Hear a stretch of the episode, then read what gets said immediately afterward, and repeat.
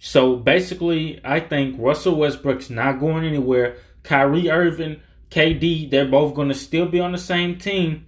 Now, this podcast won't be long, but I'm just saying, what if Kyrie came to um, L A? Well, then we could talk about what ifs and things like that. If he did come to L A, that would be great. But like I said, I still want to see Russell Westbrook running back one more time with the team, because I feel like if he doesn't, and if he gets bought out of something, he's going to be out of the N B A until he shows otherwise. And um, as far as K D and Kyrie goes, I think they're just going to stay on the same team. Nets are going to run it back because Kyrie still has one more, um, you know, Kyrie still has one more year with um the Brooklyn Nets, and K D signed the four-year contract. So that's what I think is going to happen. Thank you guys so much. nine point six K, y'all are great. Let's still trying to get more listeners in, by the way.